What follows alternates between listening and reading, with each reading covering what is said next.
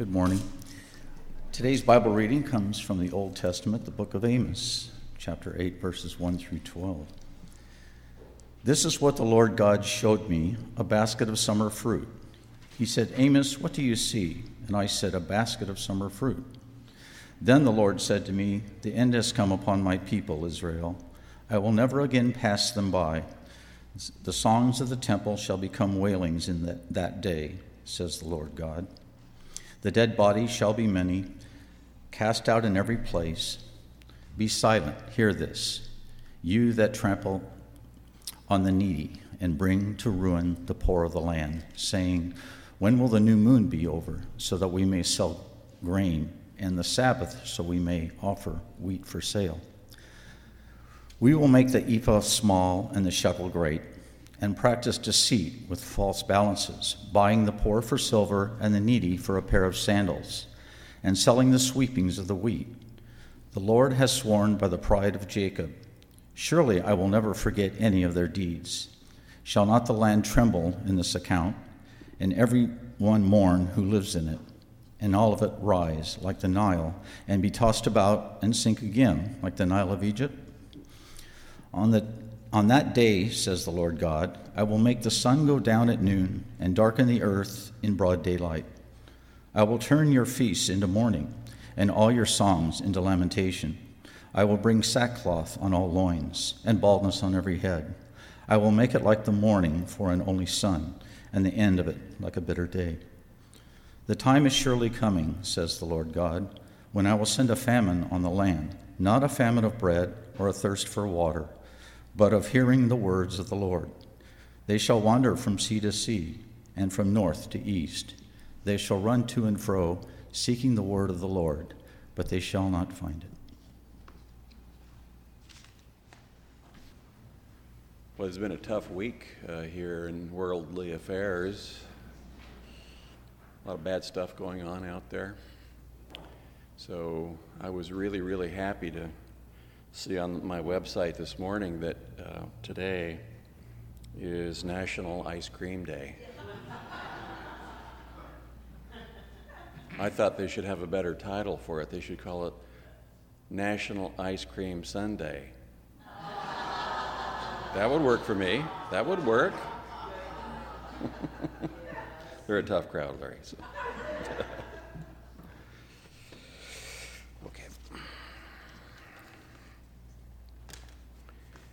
Um, I'm wondering if you actually heard those words that Randy uh, read this morning from the book of Amos.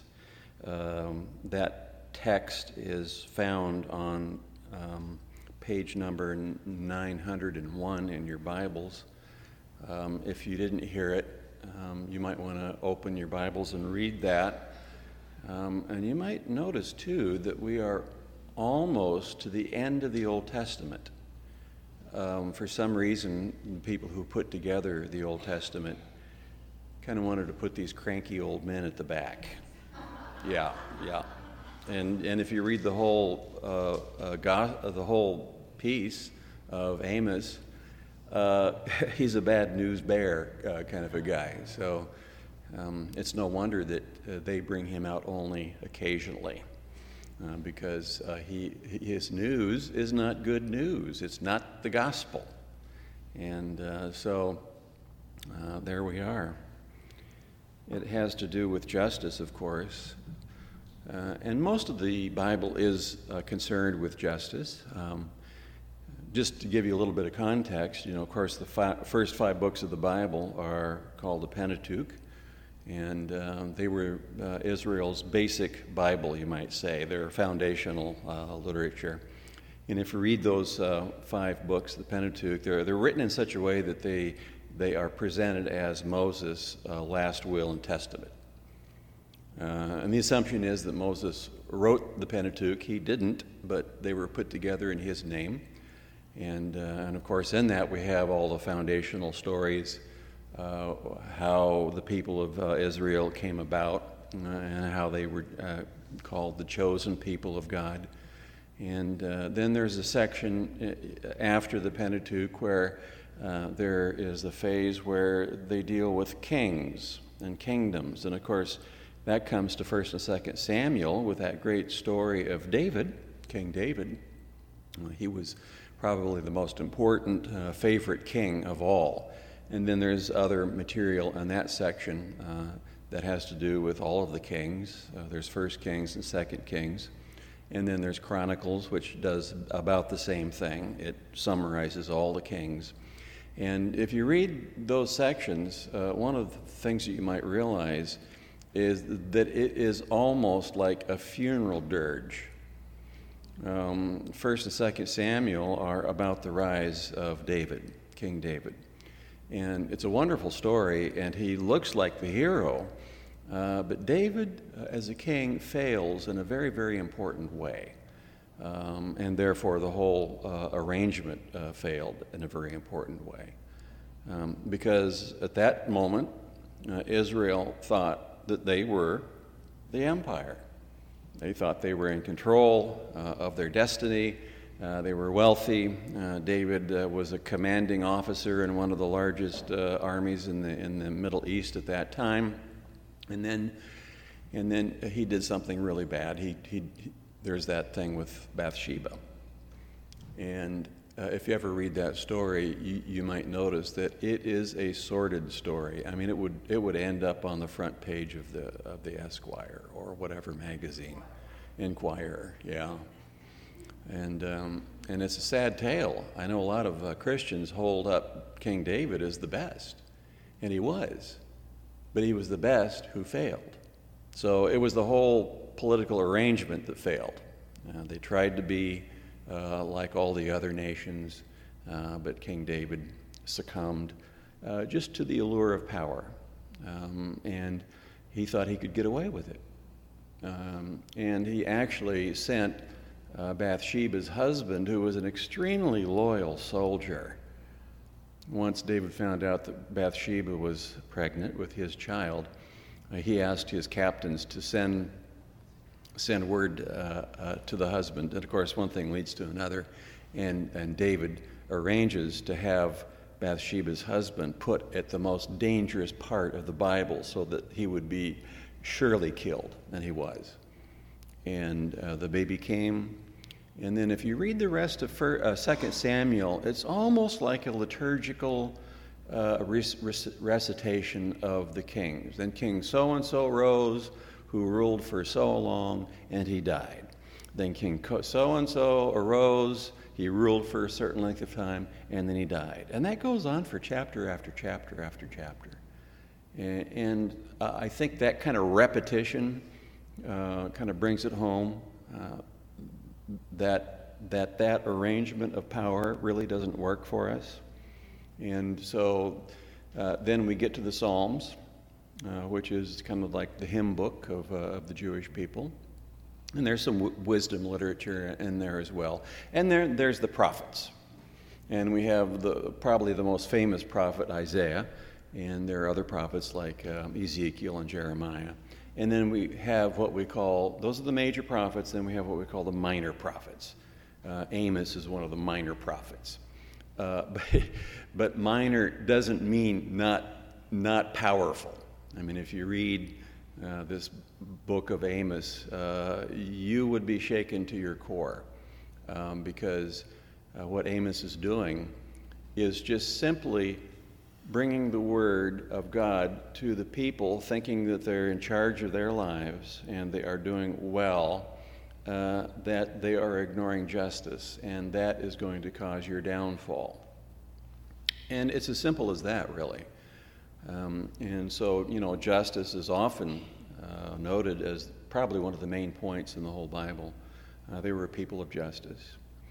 And so I, w- I was uh, thinking about this the past few days, um, just wondering what the difference is between uh, fairness and justice. We have uh, three grandkids uh, in the area down here, and we're going to go up and uh, visit three of our grandkids up in Oregon too. But the three we have here are, are all three girls, and um, they are very, very, very aware of something that's not fair. And they will cry and they will come to you and you know accuse and tattle and the whole thing. You know they get all whipped up all three of them when they're playing. And three is a bad number for for children to play especially girls. Two works three does not work. So and it's usually the smallest one that realizes that you know life is not fair. And of course when you tell the kid that what is that to them? Say life is not fair. But but i I want ice cream.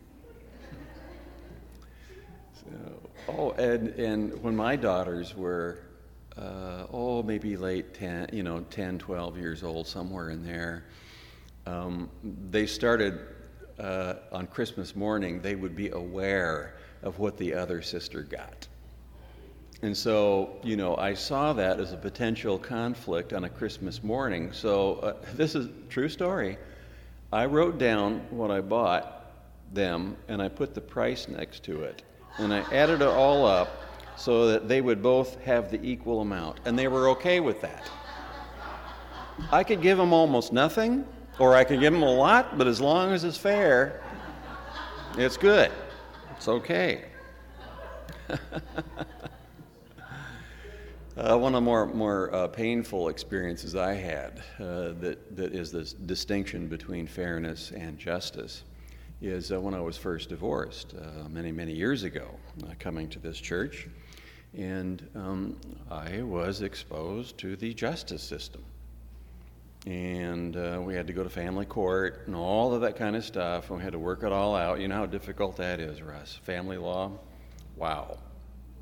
And and, I, and when it was finally settled and we had the court papers signed, sealed, I realized that this is not a fair arrangement.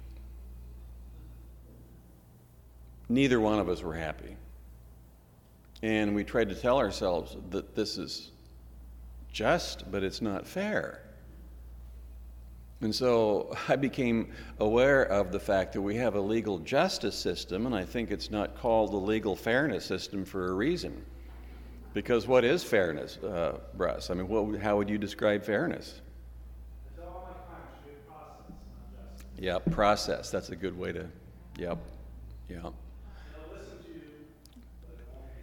That's right. That's right. Because life is not fair. You probably have to tell a lot of your clients that life is not fair.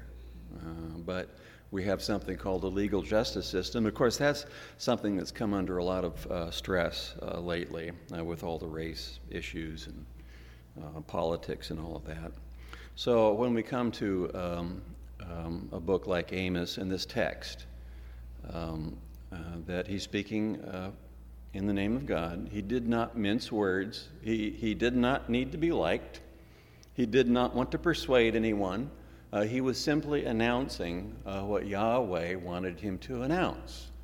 And the announcement is that if you participate in injustice at this level, it's only going to lead to your destruction. Basic point. That summarizes the whole Old Testament, I think, is this whole justice system. It's tough. It's tough and people get hurt and they sue one another or they're brought up on um, criminal um, criminal charges. And the whole justice system is this creaky old corrupted system that just kind of creaks along. And we're not really sure if there is any justice at the end of the day. And amos is talking to the leaders actually. So if he was around here today he would be talking about those who are in charge of uh, oh, the government, uh, people on Wall Street, uh, people who are in um, power positions. Of course, it was nothing like that level back then as it is now. Uh, but he begins there in uh, verse 4. Um, uh, Amos says, Hear this, you that trample on the needy and bring to ruin the poor of the land, saying, When will the new moon be over? so that we may sell grain, and the Sabbath, so that we might offer wheat for sale. We, we will make the ephah small. It's like a little basket that you put food into. We'll make it small, and the shekel great, and pra- practice deceit with false balances, buying the poor for silver and the needy for a pair of sandals, and selling the sweepings of the wheat. That's pretty straightforward there, isn't it? Corruptness, um, magnified uh, by greed and money, and um, it, this is just as relevant uh, back then as it is today. Uh, that we read our newspapers and watch the news, and, and you know, I think we have to be an alternative voice uh, to what goes on in our economy and in our politics. And um, some time ago, um, I also preached another sermon on a prophet, another prophet. And I made the point that Martin Luther King Jr. made. And he was firm in the conviction that America could solve poverty by tomorrow. If they had the legal will, they've certainly got the wealth, but they could, they could solve poverty by tomorrow. So I've been thinking about that, you know? How much would that cost? Um, I've been paying attention to one of the military programs called a jet fighter called the A-38. Have you have you been reading about that? First, you know, past few years, it's a new jet fighter. you know, like so many other things. Uh, um, there are uh, uh, airplane companies that make these jet, jet fighters, and they design them, and it takes them a long time. And so, a lot of money went into developing and building uh, the first F-35. Um, and uh, so they were going to just start cranking these out, but they ran into a lot of problems with it. And so it cost more money and more money. And then after a while, the military says, We don't want that airplane. The Pentagon says, We don't want that airplane. They told Congress, We don't want that airplane. but the Congress kept funding it over and over and over again. And so I'm sure it was in some senator's uh, state where they, they built these planes. And I read just uh, yesterday that the total cost for that program, for that airplane that nobody wants, is a trillion dollars. I don't need to say any more about that. It speaks for itself. What would a trillion dollars do in this country in helping, helping the poor?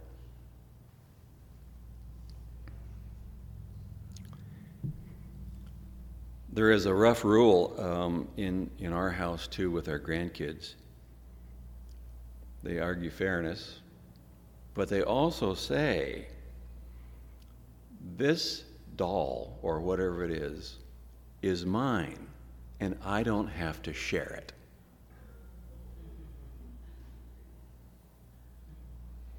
This is mine, and I don't have to share it. That makes sense.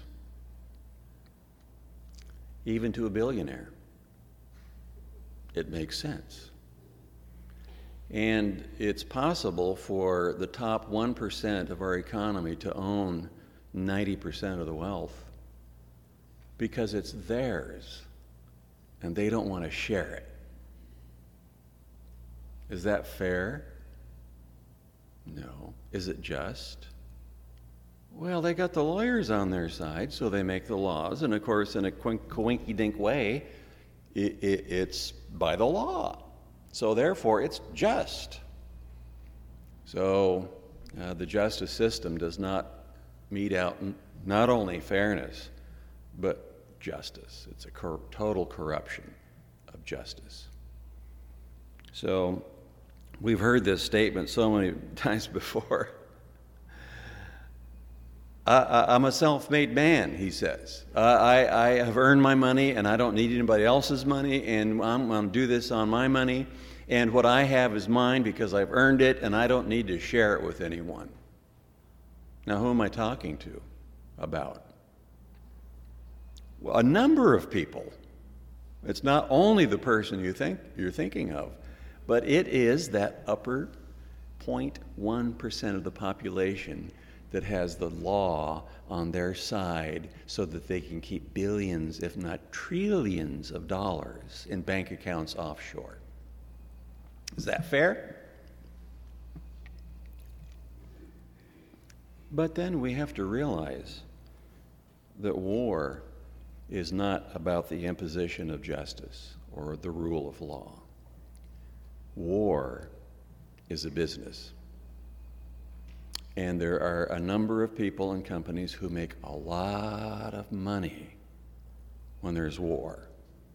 And so, you know, there might be these high ideals that we say why we're going to war for this or that, and we trot them out there, and they don't, they, they don't even need to be shaky, but they just blatantly lie to us. Get us into a situation where the taxpayers have to pump up all this money into the war machine. They call it the war machine. And I think as Christians, we need to be against that. War as business, war as profit, war is about the bottom line of these companies who are doing, doing the war. So, what would Amos say? I have a feeling he would go to Wall Street. I have a feeling he'd go to Wall Street. And what would he say? This is what, the, what Yahweh God showed me. It begins in verse 1 of chapter 8. A basket of summer fruit. He said, Amos, what do you see? And I said, A basket of summer fruit. As if that's some kind of argument. I don't know what it is. But it is a symbol of well being, it's a symbol of the good life a basket of summer fruit. And Yahweh shows it to Amos. And then Yahweh says, The end has come upon my people Israel. I will never again pass by them. The songs of the pro- temple shall become wailing in the night, says Yahweh God. The dead bodies shall be many, cast out in every place. Be silent. Hear this. You that trample on the needy and bring to ruin the poor of the land, saying, We will do all of these things. We're going to cheat.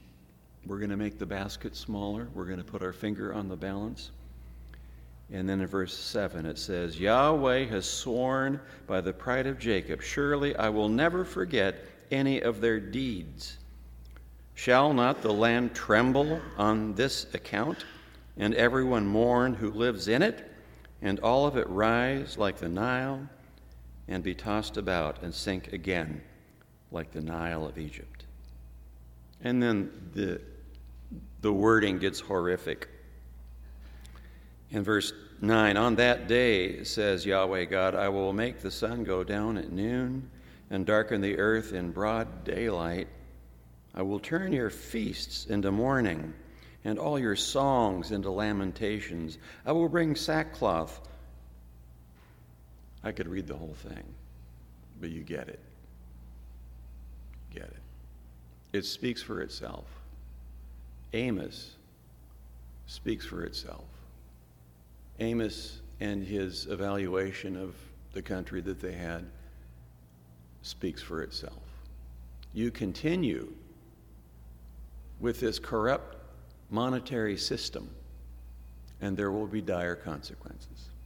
It's as simple as that. We've talked about it before. We talked about a whole different dynamic, a, um, a, a trickle up theory of economics, not a trickle down. You make the top 0.1% rich, they keep it. The theory was that they would spend it and it would trickle down. What Yahweh wants is, and this is the test, if the lowest, the most vulnerable people in your society are well cared for, then all of society is healthy. I've been down the 57 a few times, 57 freeway, and the tents are appearing uh, right next to the freeway there, under the bridges, and there are more and more every time I walk down there. And, and that, my friends, is a curse on our society. It's a curse. And there will be an accountability, I think. I don't want it. I want us all to do well. But there will be a way uh, that we've talked about unintended consequences before. There will be unintended consequences. And in all of this, we need to speak with a clear voice. We do. We're not against anybody. We're not against making money. What we are against is a system where the needy and the most vulnerable in life are not taken care of. The richest country the world has ever seen, and there are 20 million people in poverty. Millions of kids wake up every morning not, not able to eat because they don't have the money. That's a shame. It's a shame. What would justice look like in our society? That's what we need to be thinking about. Because tomorrow, those people could be out of their tents. Tomorrow, all, all the homeless in LA County would not be there. If there was justice in the land, everybody would have, have health care. I could go on. I could go on and on on. Let us speak with a clear voice that God wants justice. That's what we hold out as our primary value. That's what we work toward. And that's what we commit our lives to is justice.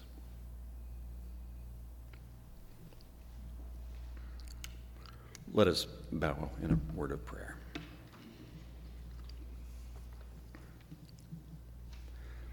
Loving God, we gather here on this Sunday morning as we do so many other Sunday mornings. We come here after having seen all of the things that have gone on in the world, all the sadness and the heaviness. It seems so chaotic. Where, where, where will our voice be heard? Where will the voice of justice be heard? Our prayers go out in so many different directions. I go out to the people who are harmed and killed by violence. Not just the violence that we see on TV, but every day. The crazy injustice that we have in this country and in the Western world is just that it's crazy, and we see it. So we come here again this morning, loving God. We pray to you that you would hear our voice. We want to speak clearly about justice and fairness. We are your people here in the Brea Congregational Church. We are your people. This is our message a message of life, of well being. We want every person to have a basket of summer fruit. This morning we pray for people individually we pray for others who we know in our hearts uh, that we don't express with our lips, people, family, friends who need our prayers. Help us to support those who, who need us, who need our prayers. Be with us as we work together, following Jesus. That's why we're called Christians. We follow Christ. And we pray that same prayer that Jesus taught his own disciples how to pray Our Father, who art in heaven, hallowed be thy name. Thy kingdom come, thy will be done on earth as it is in heaven. Give us this day our daily bread, and forgive us our debts as we forgive our debtors. And lead us not into temptation, but deliver us from evil. For thine is the kingdom, and the power, and the glory, forever and ever.